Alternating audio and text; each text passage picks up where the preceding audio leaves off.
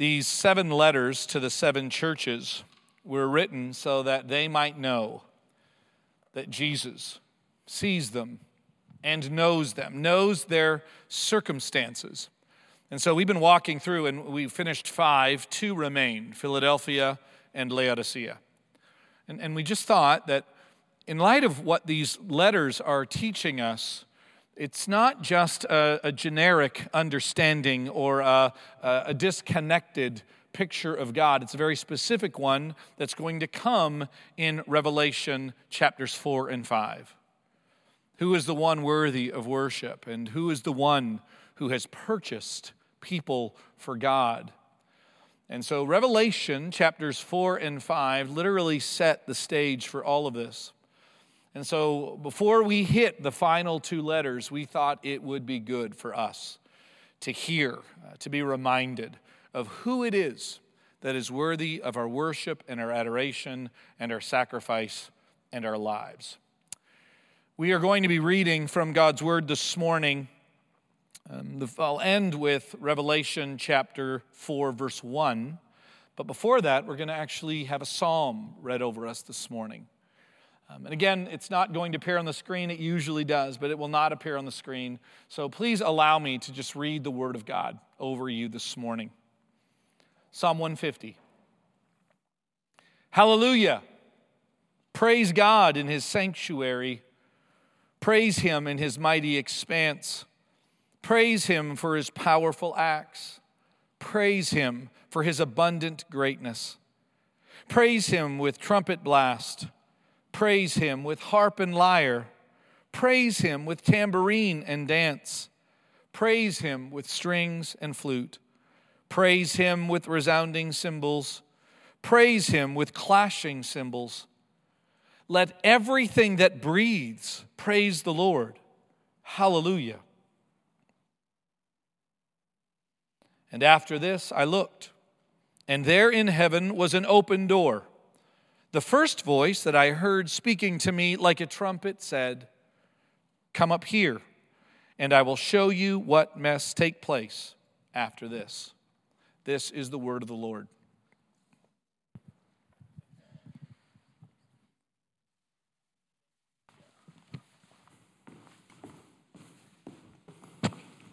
Thanks be to God. There it is. Um, blessings of the Lord upon each of you. You ever come in here and had a hard time praising God? Have you ever walked in here and had a difficult time saying a prayer? hearing the word? Have you ever had a time in your life, or maybe a season of your life, when it was just hard to worship God? I don't know if you like to admit such things. I don't. But I will confess before you, my brothers and my sisters, that this is true of me. Probably more than I would like to admit over the last couple of years. Um, on more than one occasion, it has been hard for me to worship God. Um, if you're like me, and I'm guessing some of you are, you've had this same feeling where you know what we're here to do. You even believe in what we're doing here. It's here, sometimes here. You just don't feel it. You just don't really, and you don't want to say this, want to just a little too hard today. And maybe you're just distracted that Sunday. It's no one thing, but maybe a string of all the things piling up at once, and you're just distracted. You come in here disjointed. The kids are screaming in the car, and you're returning volley to them appropriately before you get here. And you come in in a whirlwind. And then we start, and then you leave, and we got to figure out lunch. Maybe you're a student and all the tests and all the papers all the classes are starting to pile up and pressure you along with all the social things you've committed to. Said yes to probably too many things this semester. Or at your job, you have deadlines to meet, expectations to meet, people to please. And you come in here distracted. Um, maybe, maybe you come in here feeling a bit of despair, if you're honest.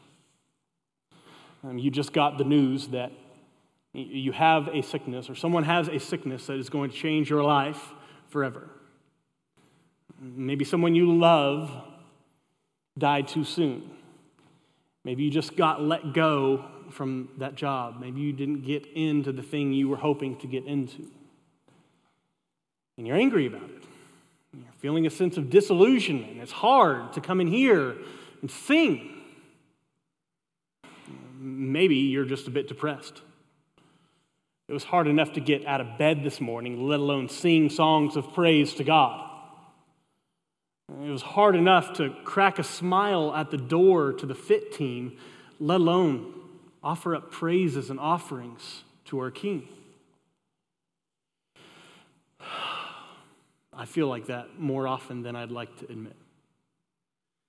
And as I've tried to process that feeling this week, Uh, I came to a conclusion as to why. Uh, why is it me and maybe some of you with me can come in here distracted, in despair, in anger, in disillusionment, and find it hard to sing to God, to offer up prayers to the Creator, to hear the Word, to, to participate around the table in the work of Christ. And I think if we're honest, it's because we've traded glimpses of glory for glory itself. What I mean is, each and every one of us were created for God. We were created to represent God here. We were created to relate to God. We were, I think, created to have a longing for God. And at some level, God made many things in this world. He actually made it originally good. If you read through Genesis 1, the things He made were good. And I think probably a lot of us just haven't quite read and fast forwarded to Genesis 3, to the rest of the Old Testament, to the rest of the story of God. And the reality that sin has come and things are broken. That sin has come and I've welcomed it into my heart and into my mind and into my home. That sin has come and made things not good. But probably many of us, without even saying it out loud, are fooled into believing that this life is the best life. That the ultimate good of humanity is meant to be experienced now, on this earth, in this life. And we love Genesis 1, we just haven't quite read Genesis 3. And what happens there is we actually take these good things that God has given us in this life, these shadows of something else that are to come, these glimpses of the glory that His faithful people will get to experience someday in His presence as He continually outpours Himself and the blessings that come from Him. We forget that those things, those, those good things, aren't allowed to become like God things, things that our lives are so focused on and we, our attention is so devoted to that we begin to worship them. That those glimpses of glory become glory in and of themselves instead of things that are meant to point us to the only one who truly deserves our attention, who deserves our praise, who deserves our worship.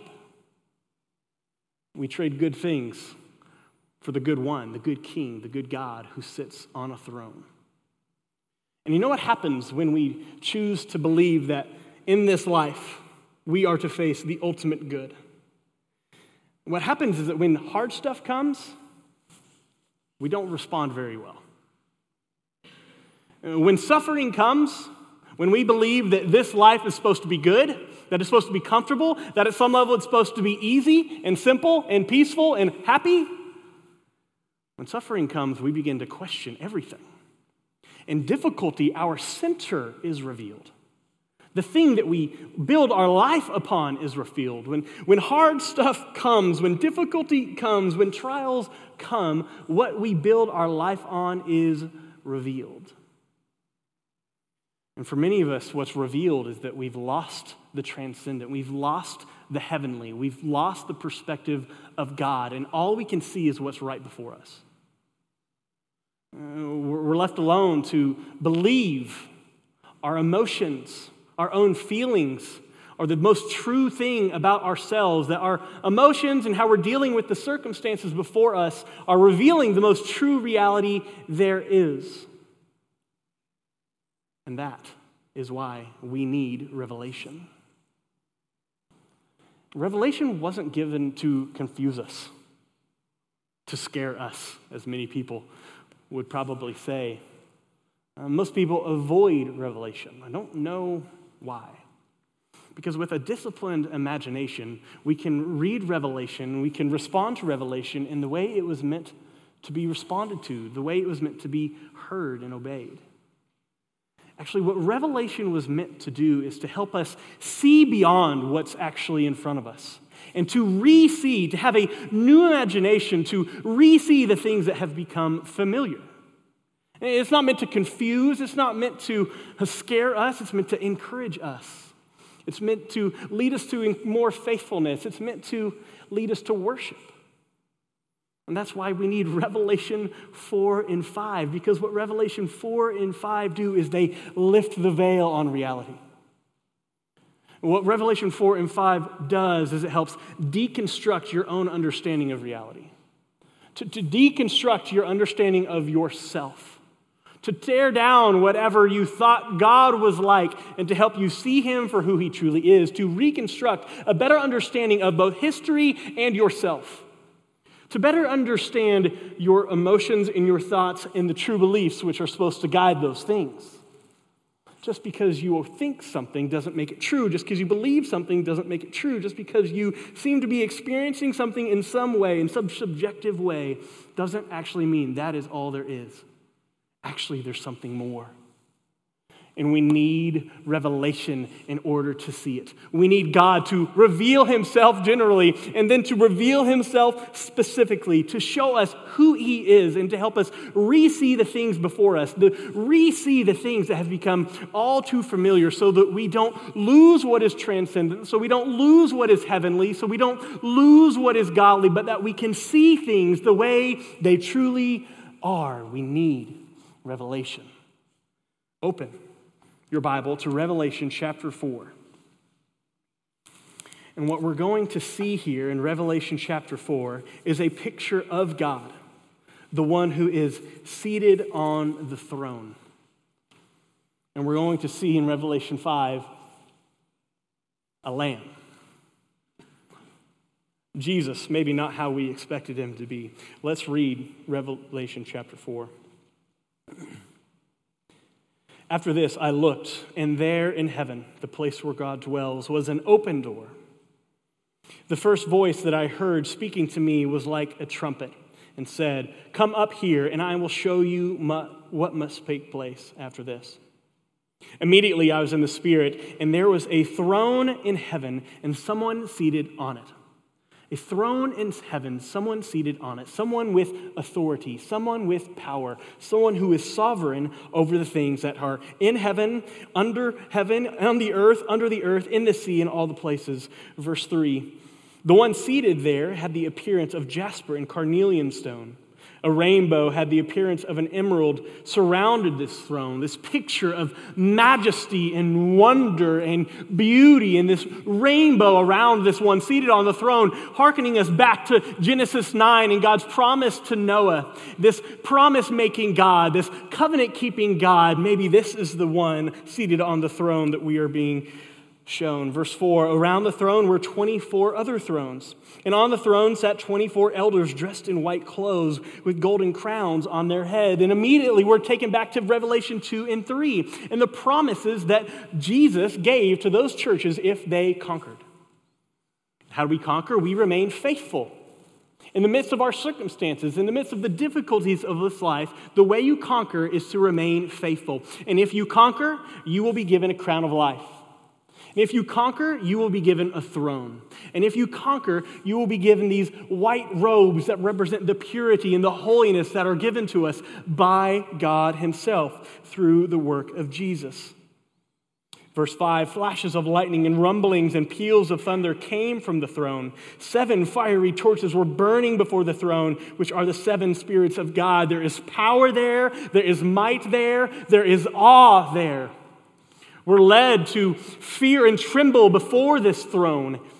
Verse 6 something like a sea of glass, similar to crystal, was also before the throne. Four living creatures covered with eyes in front and back were around the throne and on each side. The first living creature was like a lion, the second like an ox, the third like the face of a man, the fourth creature was like a flying eagle. Each of the four creatures had six wings and were covered with eyes around each side.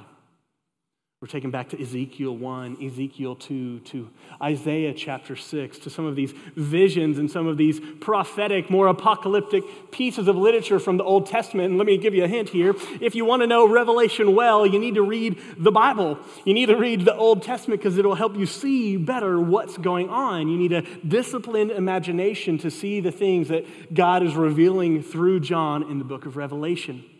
These four creatures representing at some level the created things that surround the throne of God, bringing and offering praise before Him.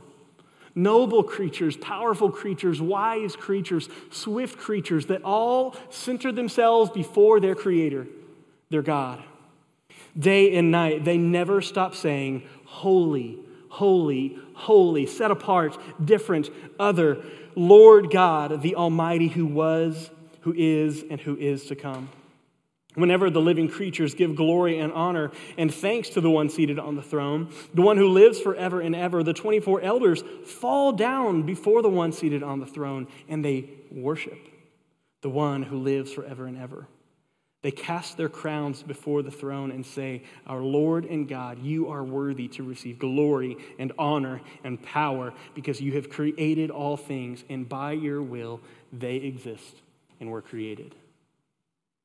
If difficulty reveals our center, then Revelation 4 helps reveal the one who is meant to be at the center. In our sufferings, in our trials, in our pains of this life, whatever is center of our life is revealed quite quickly. And it's shown by how you think about those situations, how you feel about them how you respond and act toward them. And then Revelation 4 comes and says, No, this, this is the center. This is the thing. This is the one that everything else is meant to revolve around. This is the spot where all attention was meant to be given. This is the one alone who is worthy of being at our center. Why? Because he made us. He's the one who made us and sustains us.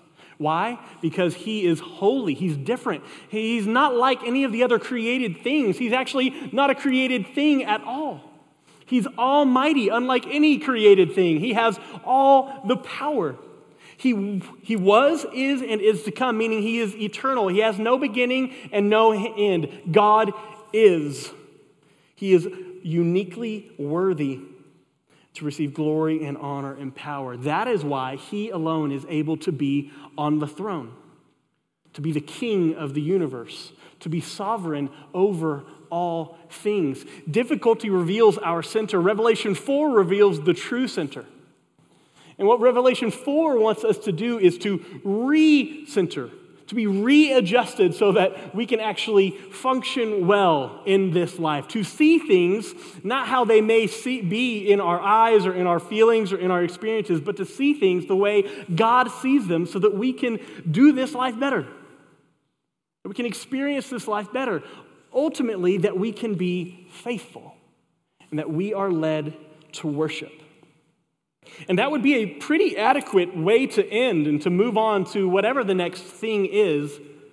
But John doesn't do that because that's not the end of the vision that God gave him. It goes on in chapter 5 And then I saw in the right hand of the one seated on the throne a scroll with writing on both sides, sealed with seven seals. I also saw a mighty angel proclaiming with a loud voice, Who is worthy to open the scroll and break its seals? But no one in heaven or on earth or under the earth was able to open the scroll or even to look in it. And then this is interesting. I, John, wept and wept because no one was found worthy to open the scroll or to even look at it. That's a hard thing to imagine. Not, not the being there in the throne room necessarily and seeing the one on the throne with the scroll. No, that, that at some level we can picture, even if not perfectly, but to weep. For there to be some message some truth of God's will written on this scroll, and for no one to be found worthy to open it, to read it, to proclaim it, to enact it, and for John to weep over that. He had a longing for God to fix things. You ever had that? You ever seen the bad things going on in your life and just wish God would do something about it? You ever suffered and wish you didn't have to suffer? You ever watch somebody pass? Somebody you love? And wish that God would heal them, resurrect them, bring them back to you, keep them with you? He wept because John longed for what we long for for somebody to do something about the brokenness. John longed for what the churches of Revelation longed for for somebody to deal with the Romans, those jerks those people who kept hurting us, those people who kept killing those that we love, those people who, because of our faith in Jesus, kept ostracizing us. Uh, we want God to make it right because our families keep telling us we're not welcome there anymore because of our allegiance to Jesus and the trouble it's causing them in the marketplace. We long for Jesus to, somebody, for God to do something because we long for things to be made right. We're tired of suffering. We're tired of persecution. We're tired of pain. We're tired of death and disease and destruction. We're just tired of it and we want God to do something. And I wept and I wept because no one is found to open the scroll and to break its seals. But that's not it. Verse 5 Then one of the elders said to me, Do not weep. Look, the lion of the tribe of Judah, the root of David, has conquered, so that he is able to open the scroll and its seven seals. Oh, that's an image that John likes. Oh, he likes that. Genesis 49, you remember that one in your morning Bible reading plan from January 18th? I don't know if that's true. If that's it, that is awesome. Um, Genesis 49, verse 8 Judah your brothers will praise you. Your hand will be on the necks of your enemies. I like that image. when I'm dealing with the Romans and all those people, I'm, i like that image. I like one who's going to come put their hand on the necks of my enemies. I like this idea of Judah being a young lion who's crouching, ready to pounce. This one, this lion in the tribe of Judah whose scepter will not depart, that all people will praise him. I like that image. I like that kind of a king who everyone's going to get in line with that king. I like that. John liked that. He liked the other one too, the root of David from Isaiah 11. I'm not even going to try the date on that one. Isaiah 11, verse 1. Then a shoot will grow from the stump of Jesse, a branch from the roots will bear it. The Spirit of the Lord will rest on him. Remember his baptism. A spirit of wisdom and understanding. I know your works a spirit of counsel and strength, a spirit of knowledge and of the fear of the Lord. His delight will be in the fear of the Lord. He will not judge by what he sees with his eyes, he will not execute justice by what he hears with his ears, but he will judge the poor righteously and execute justice for the oppressed of the land. He will strike the land with a scepter from his mouth, and he will kill the wicked with the command from his lips. I like that image, the root of David. I like that image of the lion of the tribe of Judah. I cannot wait. Yep, let's go. Bring it, Lord. And He will. And He will. You got to read the rest of the book of Revelation, but first, read verse 6. He expected to turn and see this lion. He expected to turn and see this Messiah from the line of David who will put his hand on the neck of his enemies, who will speak and kill the wicked.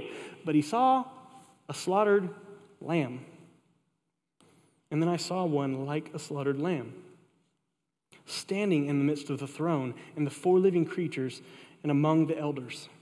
He had seven horns, meaning he had perfect power and authority. He had seven eyes, meaning he could see all the things, which are the seven spirits of God, which is sent into all the earth. The Holy Spirit was on him. this slaughtered lamb. Why would you give these images like the line of the tribe of Judah, like the root of David, and then turn and see a slaughtered lamb? Maybe because we're getting insight into a bigger story. Maybe we're supposed to see things beyond how we see them. Actually, what God is doing here is showing how we conquer. Yes, I, will do the thing I said in Genesis 49. I, will. Just read the rest of the book of Revelation. I promise you. I am going to judge the wicked according to what they have done. They will get theirs. I promise you. I'm going to fulfill what I said in Isaiah 11. I'm going to make sure everyone is repaid according to what they have done the evil they have shown you, the pain they have caused you, the unfaithfulness they have had against me. But before that, you need to remember something like the cross. That this Messiah wasn't like the Messiah they expected, but it was the Messiah that they needed. That this Christ was actually coming to do something unique that they hadn't fully anticipated or expected. That actually, before Christ was going to come and judge everything and remove all the powers and authorities of this world, to trample all the governments of this world, to remove all the injustice from this world, to make everything right again, first he was going to die. First, he would be slaughtered. First, he would pour out his blood. He'd be like a lamb, a perfect sacrifice, taking the place of his people. And that's the image that we see. Actually, a slaughtered lamb helps us re see suffering in our own life, doesn't it? A slaughtered lamb, that's how we conquer. Actually, that helps us re see suffering for how the Bible actually talks about suffering.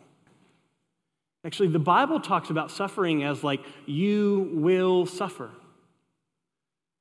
But take heart. I have overcome the world, Jesus says. In this world, you will have trouble, but take heart, for I have overcome the world. Paul says it too.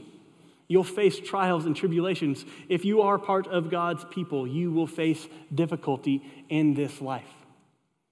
And it's a call, a consistent call to remain faithful. That the hard things in our life, the difficulties and the trials, actually, if you go through them in a faithful way, it can lead to maturity in you. That's what James says, the brother of Jesus.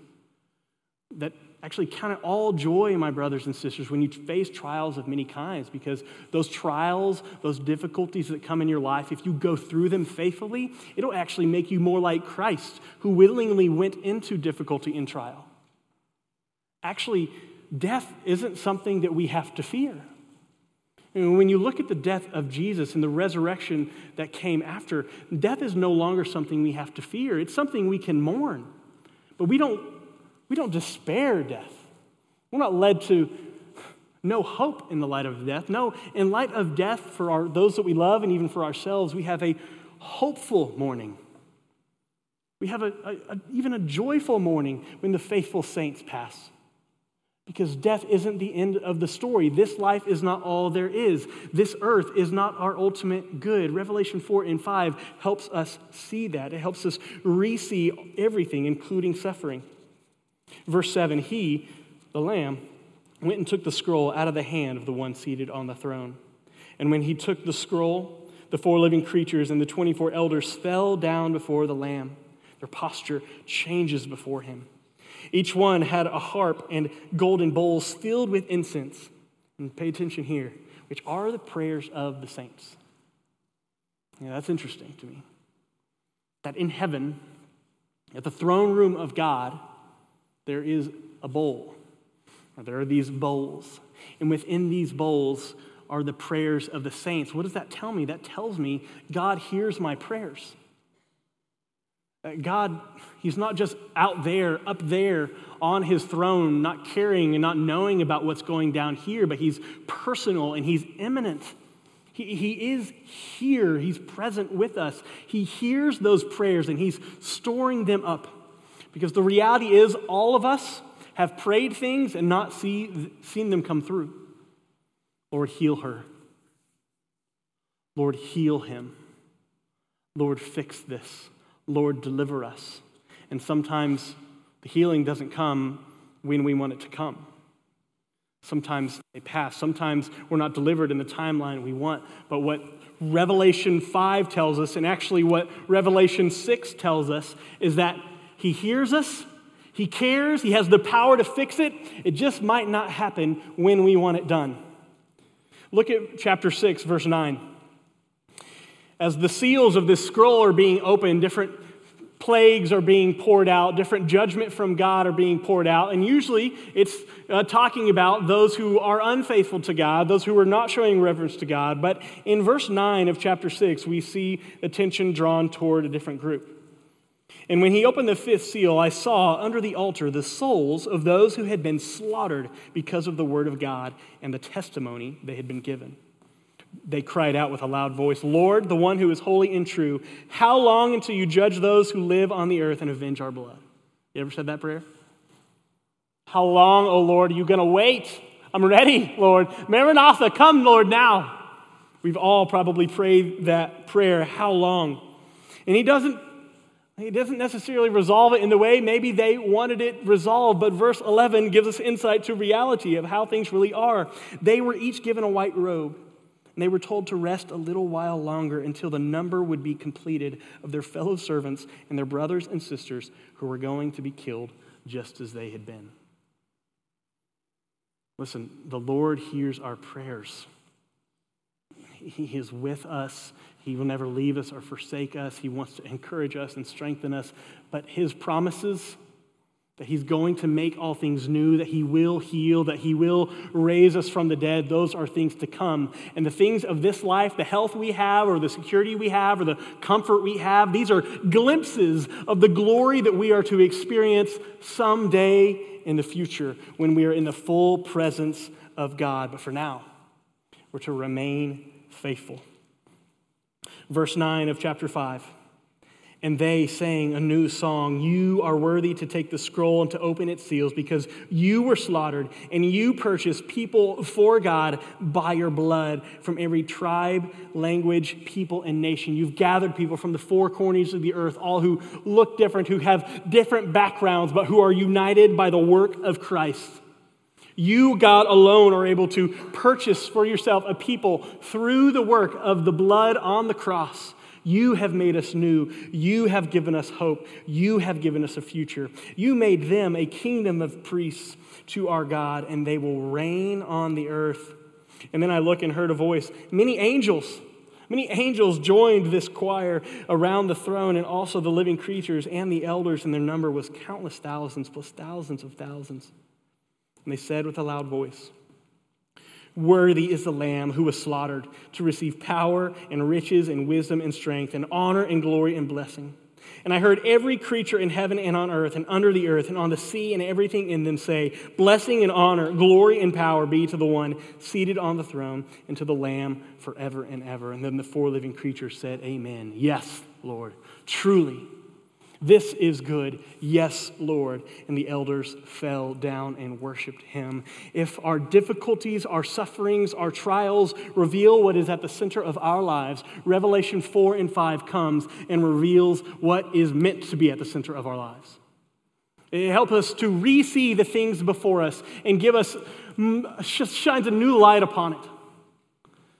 It helps give us a glimpse into the glory that we will experience someday.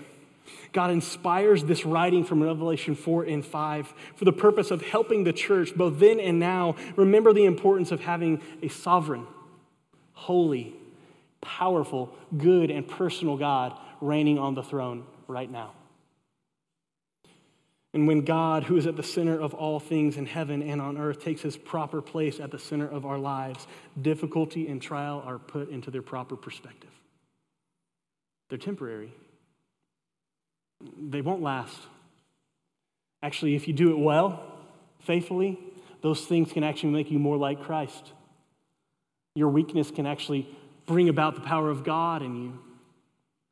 Actually, if we are faithful even to the point of death, we will be given the crown of life. We will give, be given a throne, white robes. We will be given the presence of God Himself in the eternal, lifelong blessings that only He can give. This is why we need Revelation 4 and 5. And, brothers and sisters, this is why we need worship. Because if Revelation 4 and 5 opens our eyes to the most true reality that there is, then worship is how we participate with it. Worship is how we intentionally say that life is not about me. Worship is how we make sure we show and say and remember and continue to proclaim that this life is not about the glimpses of glory, but we anticipate the true glory to be experienced in the presence of God someday. Someday. Worship, whether that be singing praises to God, offering prayers to God, hearing the word of God, participating in the table of God, communing with the fellowship of the people of God.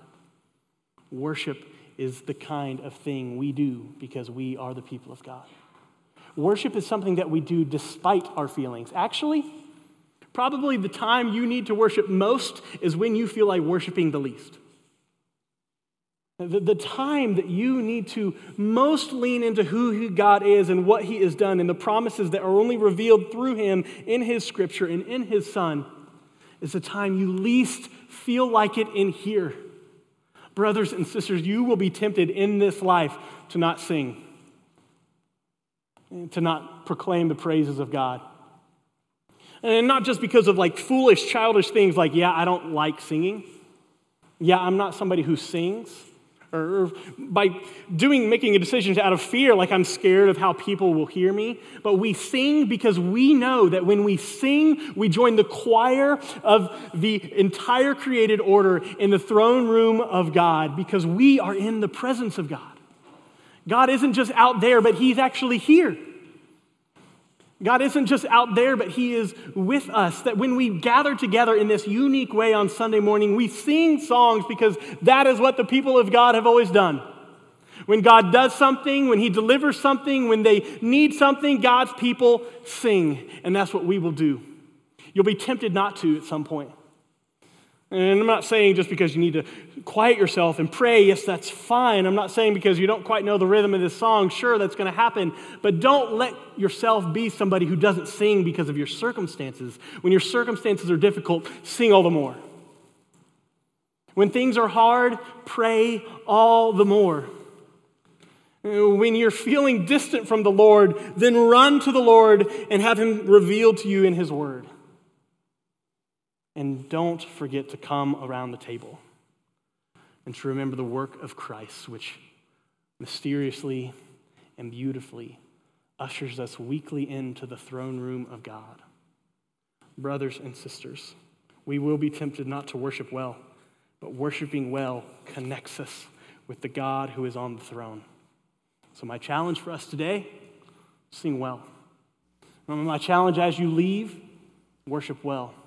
My challenge as you go is to pray hard, to submit to the word, to let yourself see things the way they really are, and not be bound by your circumstances and your feelings, to sit around the throne.